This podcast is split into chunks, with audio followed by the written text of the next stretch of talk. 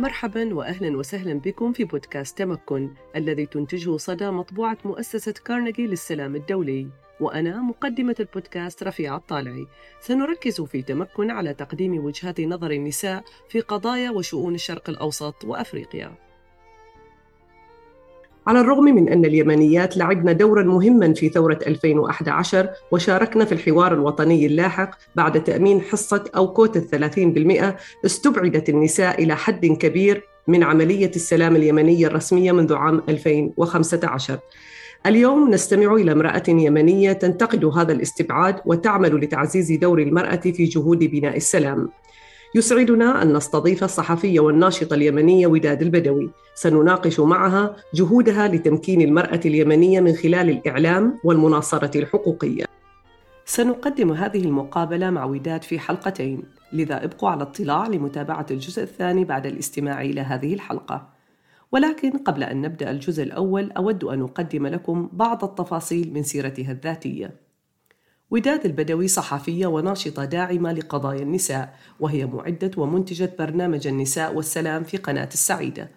كرمت وداد في العراق بحصولها على جائزة أطوار بهجت ضمن أهم الإعلاميات العرب للعام 2021 وهي أيضا عضو في التوافق النسوي اليمني من أجل الأمن والسلام.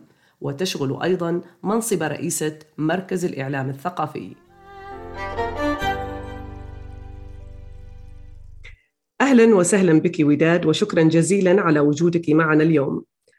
أهلا وسهلا وشكرا لكم وشكرا للاهتمام بالنساء بشكل عام وبوضع المرأة اليمنية بشكل خاص. عرفينا عليك ولماذا قررت أن تعملي في الصحافة وكيف يرتبط عملك كصحفية بنشاطك الحقوقي؟ في البداية لم أكن أحب أن أخوض العمل الصحفي. كنت أتوجه إلى آه، للعمل في مجال الحقوق بشكل مباشر منذ أول يوم وبدأت آه، أول خطواتي بالالتحاق بكلية الحقوق بجامعة تعز. لكن كان هناك رفض من قبل الأهل إنه آه، لا ممنوع ما ينفعش ومحاميه يعني تعرف ساعات المجتمعات الأقل ثقافة تحد من حرية أو من حضور النساء بكثير من المجالات. لكن آه، لم أستسلم. آه، بدأت آه، أناضل من أجل أن أحصل على حقي واتجهت مباشرة للكتابة. الكتابة كوسيلة للتعبير عن الرأي وبعدها وجدت نفسي كصحفية وبتشجيع كثير من الزميلات والزملاء والأساتذة اللي دعموني كثير. يعني بدأت بكتابة مقالات في الصحافة اليمنية. إيش كانت إيش كانت الموضوعات؟ إيش كانت الموضوعات اللي بدأتي فيها؟ آه، نتيجة لكوني آه، كتبت بدافع ال من أجل الحصول على حقوقي. كان أول آه، مقال كتبته في في مجلة اسمها اليمانية معنية بالمرأة اليمنية. نعم. وكانت رئيسة تحريرها الأستاذة حورية مشهور حينها. كان عنوان المقال الأول الذي كتبته آه، كلية الحقوق ومطبخ الواجبات وكان يتحدث عن أنه لماذا يتم منعي من, من الالتحاق بكلية الحقوق وفرض آه، الواجبات المنزلية من أجل أن أكون فقط محصورة في هذا الجانب هل تتذكرين ردود الفعل على هذا المقال؟ آه، ردود الفعل آه، بمجرد ما استلمت رئيسة التحرير المقال اتصلت فيني. تسألني إنه أنت من متى تكتبي؟ قلت لها لا هذا أول مقال. قالت لا المادة كويسة كثير وال يعني هو كان فيها وقع أكثر من من كونها مادة. صحفية. يعني تكتب لا لما تكتب بوقع يكون الموضوع مختلف كثير. يعني أنت تكتب قصتك يعني والناس دائما يهتموا بالجانب الإنساني والجانب اللي فيه قصة يعني. حتى لدرجة إنه آه، رئيسة التحرير الأستاذة حورية مشهور آه، أصرت أنها تنزل مع كاركتر مرافق لها. فكانت ردود الأفعال من المجلة نفسها يعني من الصحيفة نفسها اللي بيشتغلوا الزملاء الصحفيين والإدارة لكن بالنسبة لي آه، لي يعني إنه أنا كنت أكتب حينها بشكل سري يعني وكان لا أحد يعلم حتى من الأهل فكان صعب حتى أفرح بهذا المقال كتبت يعني باسمك؟ حتى أصطحب طبعا باسمي يعني ولكن كنت على ثقة أنه لا أحد يقرأ صحف في بيتنا يعني. فهذا هذا جعلني أنه آه، أنا أخذ مساحتي في هذا الجانب. لكن كان صعب أنه آه، أعود إلى البيت وبيدي صحيفة أو مجلة كان هذا شيء غير مرغوب فيه. فعشان كذا كنت أروح عند صديقتي في مدينة تعز آه، أقرأ الصحف أشتري الصحف وأروح عند صديقتي أقرأها وأخليها هناك يعني عندها. أما أروحها للبيت كان صعب يومها. الآن لا أصبح الوضع مختلف تماما وأصبحوا متقبلين ومشجعين ومساندين تمام. هل يمكن تصفي لنا في هذا السياق وضع الصحافة في اليمن اليوم بشكل عام؟ وخاصة فيما يتعلق بقضايا المرأة.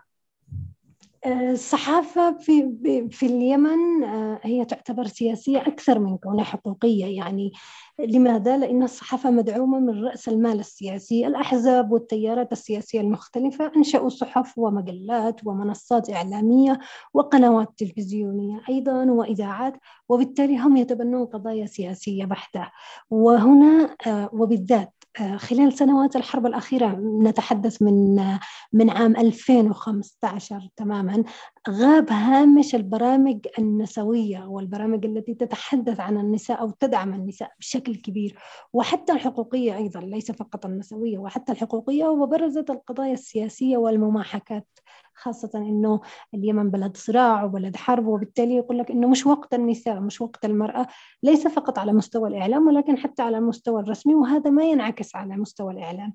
الأمر الثاني إنه الإعلام هذا لأنه بفلوس بالمال السياسي أو بفلوس الجهات السياسية فهو يريد أن يوظف آه، كل إمكانياته من أجل خدمة الطرف السياسي والطرف السياسي لا يهتم لقضايا النساء أصلاً.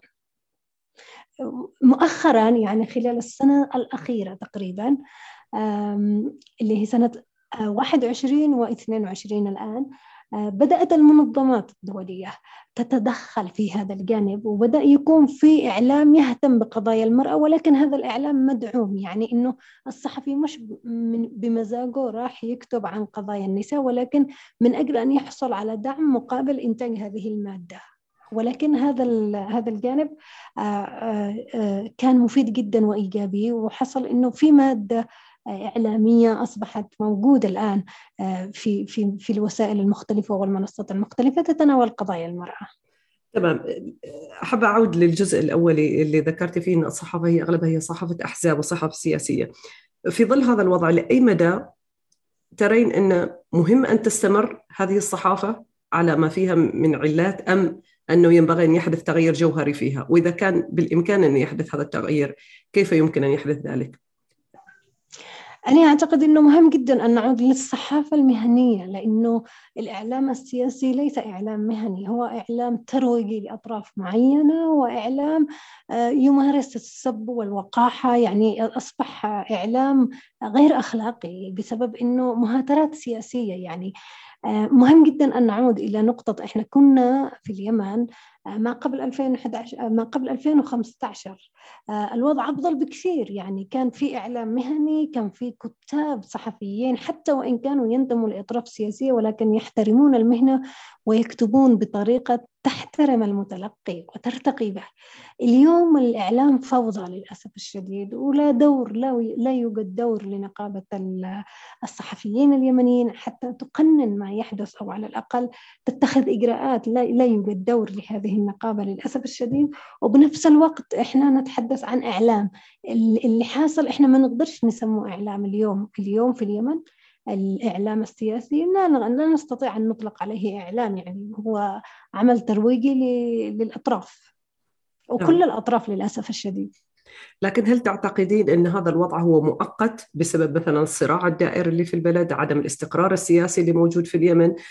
طبعا وجود يعني أطراف خارجية أيضا تؤثر على الوضع السياسي في البلد. هل تعتقدين طبعاً. أنه طبعا من الواضح إنه آه، مؤقت آه، إلى أن ينتهي الصراع أو يخف الصراع. آه، أعتقد إنه مؤقت لسبب بسيط إنه أغلب من يعملون حاليا في وسائل الإعلام بهذا المستوى هم دخلاء على الإعلام هم ليسوا إعلاميين وليسوا خريجي إعلام ولم يكونوا قبل 2015 إعلاميين كثير منهم. الإعلاميين الحقيقيين في الأج... يعني في في الغالب عادوا إلى البيوت أو ذهبوا ليعملوا في مهن أخرى تدر لهم بالدخل. يعني تركوا الإعلام لأنه لا توجد مساحة تحترم عقولهم. ممتاز جيد. إذا أنت متفائلة إلى حد ما فلنقل أن هذا هو وضع مؤقت والإعلاميون الحقيقيون المهنيون سيعودون عندما يكون الوضع أفضل وعندما يتحسن الوضع السياسي أو تكون البلد في وضع أكثر استقرارا. أيضا وداد أنت رئيسة مركز الإعلام الثقافي. هل يمكن أن تشرحي لنا ما هو المركز الثقافي وما هو دوره وما هي أهدافه؟ مركز الإعلام الثقافي كنا بدأنا بعد 2011 آه، من وحي الثورة ثورة الشباب السلمية. كان هدفنا آه، أن يكون هناك وعي ثقافي يعني لدى الناس خاصة أنه في اليمن نفتقد لهذا الوعي الثقافي بشكل كبير. آه، بالذات فيما يتعلق بالآراء السياسية هناك تعصب أعمى فيما يتعلق بقضايا المرأة هناك آه، آراء متطرفة ضد النساء يعني فقط يعني لأنه فلان قال والشيخ فلان أو التيار فلان التيار الفلاني لكن لا يوجد توعية ثقافية يعني افتقدنا كثير للمسرح للموسيقى للفن بشكل عام يعني في في اليمن. وأصبح الصوت المرتبط بالجانب الديني هو الأغلب. نحن مش ضد الجانب الديني ولكن نريد أن يكون متزن. يعني دائما إحنا نبحث عن الاتزان يعني. المركز جاء من هذا الواقع وبدأنا نؤهل الإعلاميين في تغطية الجوانب الثقافية أيضا آه، عملنا آه، في في صنعاء آه، عزف منفرد على العود وكانت أول صباحية عزف منفرد على العود لشباب يمنيين. عملنا مسرح دربنا كثير من الفئات المختلفة في الجانب الثقافي نظمنا فعاليات ثقافية شعرية قصصية. كان الهدف منها أن يكون هناك شعراء كبار أصبحوا رموز في البلد يلتقوا بشعراء شباب ما زالوا في بداية الطريق يعني من أجل دعمهم ومساندتهم. والرعاية عموما. الرعاية إحنا نحن دخلنا شركاء مع المورد الثقافي في البداية وهم من دعموا آه، كثير من أنشطة آه، مركز الإعلام الثقافي. آه، بالنسبة للمسرحية كانت بجهود ذاتية وبتدخل رعاية من وزارة الشباب اليمنية حينها.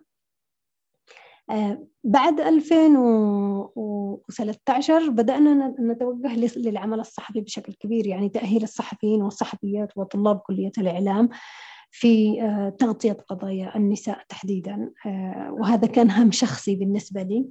آه، كان مهم أنه يكون في إعلام مهتم بقضايا النساء. وفعليا عملنا على تدريب عدد كبير من الصحفيين في تعز في صنعاء في عدن. وكنا فخورين إن هؤلاء الصحفيين والصحفيات مارسوا أو كتبوا في هذا الجانب في جانب قضايا النساء بشكل كبير أو على الأقل كثير منهم اهتم متابع وأصبح من المتابعين والمهتمين بقضايا النساء بشكل عام. يعني لأنه عندما اهلناهم اهلناهم في آه، ما يتعلق بالحقوق والحريات وقضايا النساء آه، عرفناهم على إحنا كنا أول من آه، يعقد دورة تدريبية للصحفيين الشباب حول القرار 1625 في اليمن. ونحن فخورين بهذا التميز. وكانوا منصدمين إنه أول مرة نسمع بهذا القرار 1625 يعني. وعندما اخترت أن يكون أن تكون هذه الدورة لأنه كنت أشوف أن الزملاء مش مش ما عندهمش هذه المعلومات. يعني اشرحي لنا وداد للمستمعين. ما هو هذا القرار؟ وما هي أهميته؟ القرار 1625 هو قرار صادر عن مجلس الأمن. آه، الخاص بالنساء والأمن والسلام. آه، القرار يتكون من أربع محاور رئيسية هو المشاركة والوقاية والحماية وإعادة التعافي وإعادة الإعمار. آه، يعمل هذا القرار على الأخذ بعين الاعتبار إشراك النساء في العمليات السياسية وفي ما قبل العملية السياسية وفي وضع السلم أو الحرب على حد سواء يعني. ولكن آه هذا القرار آه أصبح شبه يعني يعني الحديث عنه بشكل كبير في كل الدول التي تعاني بالذات الحرب الصراعات المسلحة. نعم. والصراعات المسلحة لأنه يتم استبعاد النساء بشكل كبير وتتعرض النساء لكثير من التهميش. التهميش وأيضا العنف. في في مناطق الصراع. وبالتالي هذا القرار يحاول أن أن يهتم إلى حد كبير بهذا الجانب وأن يعطي خصوصية للنساء والأمم المتحدة هيئة الأمم المتحدة للمرأة ومكتب المبعوث الأممي آه، في اليمن هم المعنيين بشكل كبير آه، بأن يكونوا حريصين على إشراك النساء وفقا لهذا القرار. عندما نتحدث اليوم مع المجتمع الدولي آه، عن إشراك النساء نحن نستند على هذا القرار إنه كشرعية أو كوثيقة نعتمد عليها آه، حتى نفرض حضور النساء في مختلف آه، جوانب العملية السياسية وصناعة القرار. إذا الشباب كانوا متحمسين للتدريب في, في بعد معرفة هذا القرار وأنه كنت أول مركز يقوم بتدريب الشباب الصحفيين تحديدا على إبراز هذا القرار. ما هي كانت النتيجة؟ لا أريد أن أقول أن النتيجة هل أثر ذلك في وضع النساء؟ هل تم إشراك النساء في لجان معينة؟ هل حدث تغيير معين؟ آه للأسف الشديد شوفي ال ال قرار إشراك النساء هو بيد السياسيين اللي هم أطراف الصراع وطرفي الصراع في اليمن آه، يرفضوا آه، حضور النساء لكن هناك حديث شعبي شوفي على مستوى الجانب الشعبي آه، الحرب أثبتت أنه النساء وضعهم أصبح أفضل. يعني المجتمع تقبل النساء بشكل أفضل بكثير مما كان عليه الوضع قبل الحرب. لأن المرأة عملت في الجانب الإغاثي في الجانب المجتمعي في, في, في الجانب الإنساني بشكل غير عادي. وهذا أعطى آه، آه، للمرأة ثقة كبيرة لدى المجتمع. يعني اليوم المجتمع أصبح يثق بالنساء يعني وأيضا في الجانب الاقتصادي. النساء عندما فقدت الأسر رواتبها ومصدر دخلها وتقطعت بها السبل خرجت المرأة لتشتغل في الحرف اليدوية الصغيرة في آه، بيع البخور في الخياطة في التطريز وأعالت أسرتها وحافظت على أولادها من هذا من هذه المصادر وأصبحت تمتلك القرار داخل الأسرة أفضل من ما كان عليه الأمر قبل الحرب. هذا شعبيا. لكن على نعم. المستوى الرسمي للأسف الشديد يعني تم تشكيل حكومة بدون نساء يعني حكومة بدون نساء. أطراف الصراع لا تؤمن بحضور النساء. عندما نتحدث عن حضور النساء في آه، طاولة المفاوضات يتحدث يتحدث الأطراف بأنه وجود النساء في طاولة المفاوضات سيعمل على انهيار عزيمة المقاتلين في الجبهات. عندما يشوفوا المرأة هي من تمثلهم وكأنه لا يوجد رجال هذا هو منطقهم يعني. فلا نتوقع منهم الكثير. للأسف يعني الواقع الذي تتحدثين عنه هو يشبه واقع دول عربية أخرى حتى التي يعني إلى حد ما بشكل نسبي استقرت أنه بعد الثورات العربية. ومشاركة النساء في هذه الثورات ودورهن الفاعل والوعود لكن عندما استقر حال البلد إلى حد ما تم استبعاد النساء أو أنه حتى النسب التي تم تعيين بها النساء سواء في الحكومات أو في المجالس المعينة، وطبعا الانتخاب هي قضية أخرى.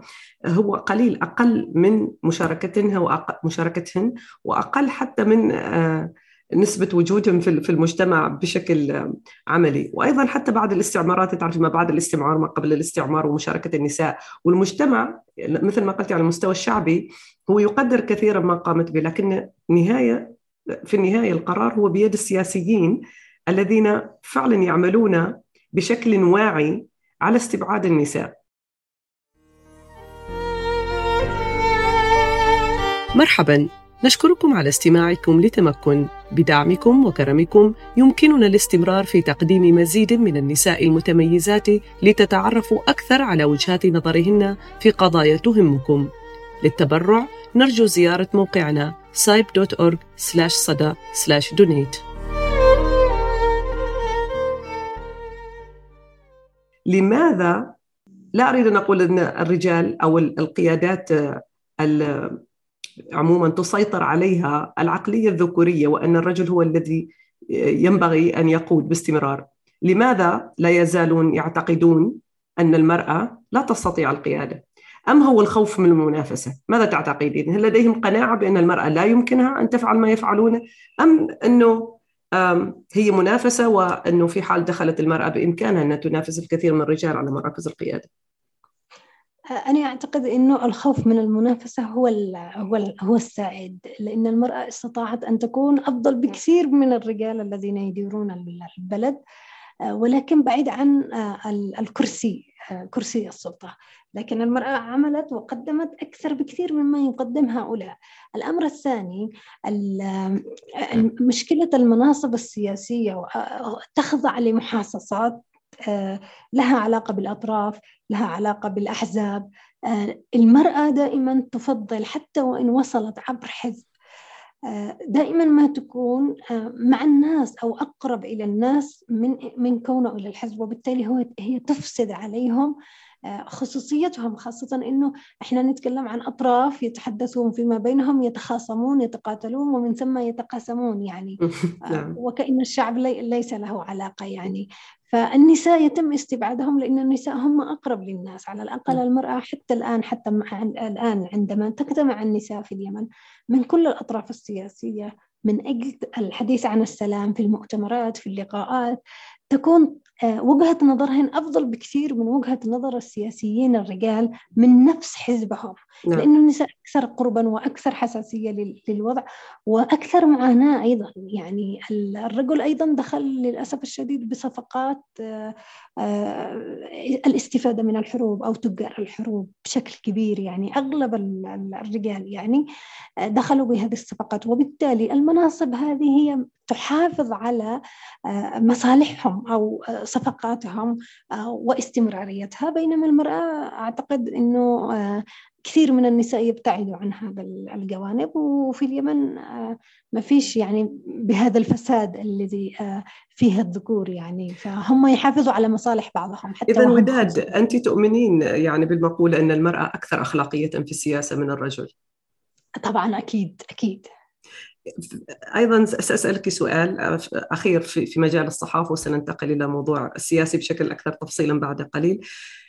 ذكرت التحديات في البدايات تحدياتك التحديات التي واجهتك كصحفية. مثلا حتى إنك كنت تخافين أهلك يرون اسمك في في الصحيفة وفي المقالات التي كتبتها. الآن هل هناك أي تحديات تواجهك أنت كصحفية أو بشكل عام قد تكون تواجه الصحفيات اليمنيات في اليمن؟ وهل تشكل هويتك كامرأة جزء أو سبب من هذه التحديات؟ إيه طبعا يعني آه، في اليمن يستكثر عليك إن أنت تقولي رأيك يعني في الجانب السياسي وأعتقد إنه أنت ما تفهميش. فما بالك إنك تكوني صحفية وتحاولي تتكلمي أو تطرحي رأيك أو آه، يعني هذا هذا يعني انه من أنت يعني. آه، بالذات من قبل النخب للأسف الشديد. نحن نعاني من النخب. النخب التي تريد أن أن تملي عليك ما, ما تريد هي يعني فقط. يعني آه، ساعات لمجرد أن أنت تكتبي بوست في الفيسبوك آه، لا لا لا يتقبله طرف سياسي أو حزب سياسي آه، يعتبرك عدو يعني فقط. لإنك امرأة لك صوت أو لإنك صحفية. يعني لو كنت امرأة عادية عادي يعني. بس لأنك صحفية أو لك صوت يعني هذا آه ليش؟ ليش من أنت؟ كيف تقولي؟ ولازم يعني كأنه لازم نقول الكلام اللي هم يريدوا أن نحن نقوله. يعني مش مش إحنا لنا رأينا الشخصي. هذا شيء. الشيء الثاني في بلد آه فيه صراعات كثيرة تراجعت آه حرية النساء بشكل كبير وبالذات الصحفيات. يعني كثير من الفرص اللي ما زالت موجودة في اليمن للعمل الصحفي بشكل آه، أفضل هي أن تكون مراسل لقناة فضائية لوسيلة إعلامية خارجية. هذه الفرص كلها ذهبت في الأغلب آه، للذكور لأنه يقول لك صعب أنا أرسل بنت يعني قد يكون الوضع صعب قد يكون المجتمع ما يتقبلش قد يكون بالليل قد يكون بالنهار أهلها ما بيسمحوا لهاش. يعني يعملوا حسابات لهذه الأمور بس ما يستشيروش النساء إنه أنتم عندكم إمكانية ولا ما عندكمش إمكانية يعني. آه هذا شيء. الشيء الثاني كثير من المؤسسات التي كانت موجودة فقدت يعني أو أغلقت يعني. ففقدت النساء الصحفيات آه، فرصهن ورواتبهن ومصدر دخلهن يعني وكثير منهم ذهبوا للعمل خارج إطار الصحافة أو خرجوا خارج البلد يعني للأسف الشديد. وبعض الصحفيات اللي كانوا بالنسبة لنا رموز وأسماء تركوا الجانب الإعلامي تماما وهذا بالنسبة لنا إنه في جيل من الصحفيات الشابات آه، بيجوا للميدان يشتغلوا. ما فيش أمامهم قدوة وهذا شيء آه، يعني بالنسبة لنا إحنا كنا محظوظين إنه التقينا بناس قدوة وتعلمنا منهم أساتذتنا يعني سواء من الذكور أو من الإناث. لكن اليوم الجيل الجديد اللي جاي الآن يشتغل في وضع الحرب والصراع ما فيش أمامه القدوة الكويسة لأنه كل الناس الكويسين تركوا الميدان الإعلامي للأسف الشديد. وهذا بيحصل فجوة يعني إنه آه، بيبدأ يجتهد من نفسه أصاب أخطأ يعني إحنا حتى ما نحمل الصحفيين الشباب كثير من المسؤولية لأنه فعلا ما فيش مدير التحرير الجيد اللي أمامه يقول له هذا صح هذا غلط أو رئيس التحرير اللي يوجهه أو حتى المشرف عليه يعني آه هذا للأسف الشديد. يعني أضف إلى ذلك أنه هامش الحريات كمان كل يوم يضيق. يعني اليوم أنا مش قادر أسافر من صنعاء إلى عدن إلا بمحرم أخي يجي ولا أبي. يعني مش معقول اللي حاصل اليوم. يعني عشان أنا لازم آخذ محرم. يعني وهذا المحرم أحيانا تكلفة غير عادية. يعني أنت تضطر إن أنت تتحملي على حسابك الشخصي كم راتبك عشان أنت تقدري تتحملي مسؤوليتك ومسؤوليه أخوك وأحيانا تقطعي تذكرة الطيران. إذا أنت بتسافري ما لم أنت تخسري هذه الفرص بالتدريب أو بالمؤتمرات والحضور. والمؤتمرات والتدريب هذه فرص غير عادية يعني بالنسبة لنا كصحفيات لأن تعرفنا بالناس الثانيين بالفرص الثانية وبأحدث ما هو في الجانب الإعلامي. يعني من ضمن هذه الجوانب في تهديدات توصل لنا في أحيانا حملات تنمر عبر مواقع التواصل الاجتماعي بشكل مسيء. يعني أحيانا آه، ندخل في حالة نفسية من من كثر السب والشتائم اللي للأسف الشديد من بعض الزملاء أحيانا. يعني بعض الزملاء بس لأنه يختلف معك بوجهة النظره فخلص أنت من وجهة نظره في إطار المغضوب عليهم يعني. أتفهم هذا يعني وداد كثيرا يعني أنه في عملي الصحفي أيضا أنا طول حياتي صحفية. واجهتني بعض ليست بنفس الصعوبات اللي موجودة في اليمن لكن أتفهم حتى في البدايات آه، الكلام الذي تقوليه لأنه أحيانا هم يفترضون مثلا في الشق اللي ذكرتيه في البداية أنه أنت لا تستطيعين أن تفعلين الشيء المعين. لا, لا يمكنك أن تعملي مثلا في الليل أو مع زملاء أو تسافري أو في مناطق حرب أو مناطق آه، تشكل خطورات معينة دون أن يستشيروك. هم يقررون تماما إنه هذا لا ينفعك لأنك امرأة وأكثر مناسبة هو أن يذهب زميلك الرجل حتى لو كان أقل كفاءة منك. وهذا ينطبق أيضا حتى على التدرج الوظيفي أو في الصحافة بين إنك صحفي قديم صحفي يعني قدير صحفي آه، كفء آه، أيضا لن تترقي في المناصب لأنه مثلا أنت مشغولة عندك زوجك وأولادك وبالتالي لن تتفرغي تماما للعمل كما يتفرغ له الرجل مثل هذه الأشياء. يعني أتفق مع معك تماما لكن هو المحزن طبعا بالنسبة من جهة أن اليمن يتشابه أساسا مع دول عربية أخرى في واقع المرأة آه، الصحفية وهو يختلف قليلا أو كثيرا بسبب الوضع السياسي وطبعا الحرب والصراعات آه، يعني المسلحة والانقسام اللي يحدث في المجتمع وخاصة السيطرة آه، يعني سيطرة الأحزاب على الصحافة نفسها.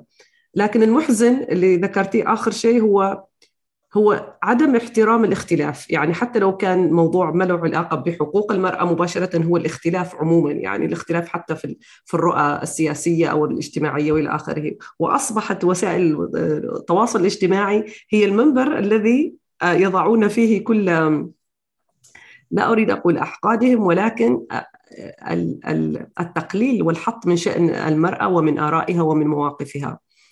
طبعا هذا هذا يؤدي إلى اغتيال اغتيال معنوي بشكل غير عادي للنساء وكثير من النساء دخلوا بحالات نفسية إلى درجة أنهم تركوا الميدان الصحفي أو الحقوقي أيضا وكثير من النساء يتم الضغط عليهم من قبل أهاليهم بسبب ما يتم آه، أول ما يشوف أبوها في مواقع التواصل الاجتماعي إيش اللي حاصل على طول يتصل فيها ويمنعها أنها تواصل يعني في هذا الجانب أحيانا يقول لك إنه خوف عليها يعني أحيانا الأهل لديهم مبرراتهم نعم. إنه صحيح الأب لما يشوف إنه بنته تتعرض لهذه الشتائم والسب والتهديد يقلق على بنته يعني ما عنده حجة يعني بالنهاية.